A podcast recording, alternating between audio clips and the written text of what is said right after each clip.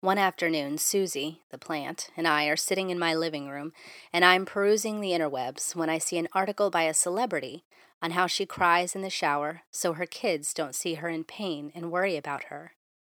It got me thinking about my grief and my kids and the blessing of sharing my grief with them. I decided to write a letter to this celebrity in my journal. I didn't actually send it. Sharing my experience and how I came to see grief as a gift especially when shared. That letter and more coming up on today's episode. How do you forgive when the wound is still open? How do you leave a legacy of redemption instead of dysfunction? How do you trust God when your deepest fears are realized? Join me, Sarah Mae, along with some wise mentors along the way as we explore these and other messy heart topics and the strategies we can use to seek healing in the pain and restoration in the ruins. Welcome to the Complicated Heart podcast.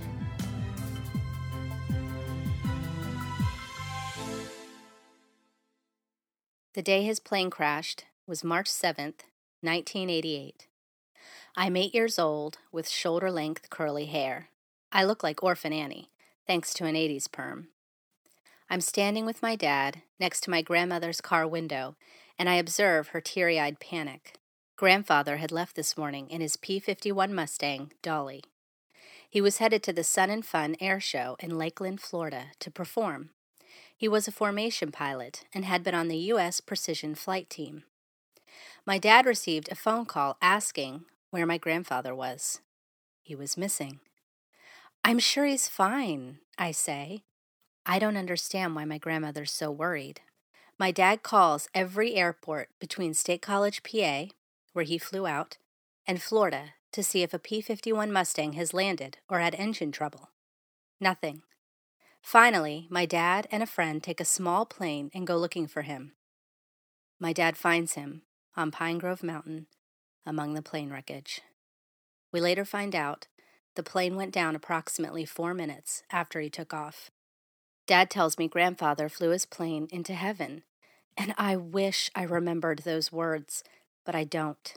I remember being in our front yard and my stepmom putting her arm around my shoulders and saying, You know your grandfather's dead, right? I'm sent to a neighbor's house for dinner. I don't know if they know, so I just sit there like a ghost trying not to be seen. There's a heaviness around the table, so I work hard to act fine. Death is hanging in the air, and it's suffocating me. When I'm finally in my bed, in the dark, I cry. But apparently the sounds of my grief are too loud. My stepmom comes to my door and asks if I'm crying. The question has no comfort attached. In fact, it's accusatory. I tell her I'm fine. She closes the door I must not show my grief. I must keep it quiet. I learn in this moment that to be vulnerable is to feel shame. I learn to hide my grief and let it burn me up inside, pretending it doesn't even exist. Grief is an interesting gift, one I don't learn to unwrap until my 20s, when I'm in college and I can't hide it anymore. Grief has burned me up because I don't know what to do with it. I don't understand how it works how it needs its process. I just know I'm sad and angry and I can't fix my pain. I take myself and my mother issues and my secrets and go to counseling. God has tenderly led the way. Through counseling and mentors and the constant gentle guiding of God, I learn, slowly, how to grieve.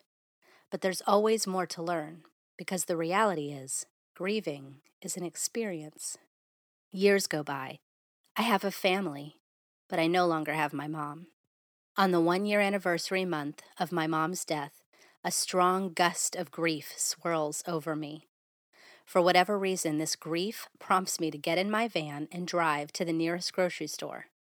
While tears are visibly streaming down my face in the store, I look around and think, I need a plant. I don't know why I feel the urge to buy a plant, especially since I am known for killing all plant life. But grief is weird and pretty impractical, so I roll with it. I pick up a pretty large leafed plant. I have no idea what kind it is. I still don't. and I check out. When I get home, I set my plant near a window and ponder it. Then I declare its name to be Susie Hope. My mother's name was Susan. I'm completely aware of how weird this is, but like I said, grief is weird. The plant is still alive over two years later. The name has shortened to just Susie. Every time we say something like, Who watered Susie? we laugh, and we all know we can never let Susie die. One afternoon, Susie, the plant, and I are sitting in my living room, and I'm perusing the interwebs when I see an article by a celebrity on how she cries in the shower so her kids don't see her in pain and worry about her. It got me thinking about my grief and my kids and the blessing of sharing my grief with them. I decided to write a letter to this celebrity in my journal. I didn't actually send it, sharing my experience and how I came to see grief as a gift especially when shared. Here's the letter Dear fellow mom and mourner, I read your article today, the one where you say you cry in the shower and not in front of your children because you don't want them to see you in pain or think you're not okay. You want to be strong for them, give them an anchor so they don't get swept away in your grief. You said you remember always worrying about your mom because of her pain, and you don't want your children to worry about you like that. You want to protect them and not cause extra anxiety. I get that. I love how you want to protect them, how thoughtful you are of their tender hearts. My children hate seeing me sad or mad. They want me to be happy, to smile. They need to know that I'm okay because if I'm okay, their world is okay. But what about the times when I'm not okay? What happens when the walls cave in and the heart explodes an ache can't be hidden. What then? Sometimes we carry our own childhood fears and experiences into our parenting without realizing it. And other times we are quite aware of it and we make vows to protect ourselves and our children. Maybe something like, I will never let my kids see me sad or crying. Or maybe if you don't have kids, I will not burden anyone with my pain. We believe we're protecting them, but I think maybe it's possible we're avoiding the opportunity to teach them about pain and grief and how to express it. Sometimes we need to teach our kids how to be human, how to feel and process and not hide, how to be naked and unashamed in our grief. There's wisdom in being aware and not laying our heavy burdens on little hearts not ready. But I think it's good and helpful and kind to let our children see our humanity and our grief and healthy ways of dealing with it. After my mom died, I read up on how the Jewish tradition dealt with the death of a loved one. I read the importance of setting aside time to grieve in practical ways. For example, the grieving Jew does not go anywhere the first week after death. This is so the grieving person doesn't have to put on airs, they can cry freely whenever the grief hits. They can lament without hiding or pretending. I needed to practice this, and I canceled all our weekly obligations the week my mom died. I told my children I was taking the week off to grieve freely. I explained to them that at times they would see me cry, and that it was okay and they didn't need to worry. I told them it was normal and good to grieve, and that the frequency of my grief wouldn't last forever, but that I needed to feel the ache as it came. And then, when the grief hit randomly and I cried, I didn't hide it from them. I told them I would be okay.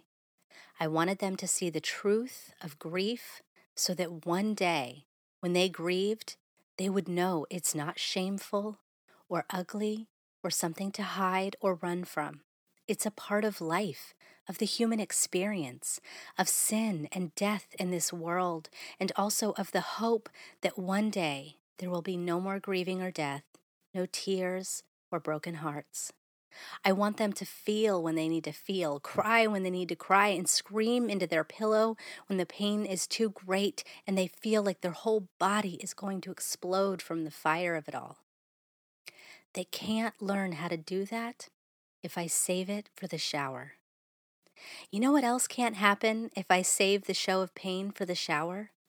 I can't let them, my children, love and comfort me, and they miss the blessing of comforting another person.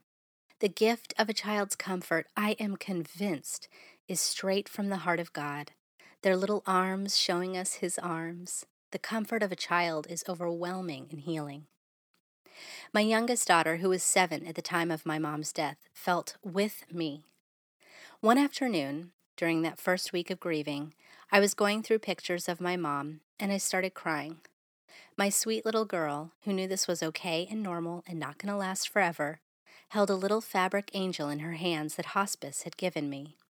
She was looking at it and at me, and she began to cry gently. She was feeling my ache. She came over, sat on my lap, and hugged me, and we cried together. We both wept for the loss of Grandma Susie. Did my girl feel her own pain at the loss of her grandma? I'm sure. But she didn't know my mom, not really, because my mom moved away when my daughter was a toddler.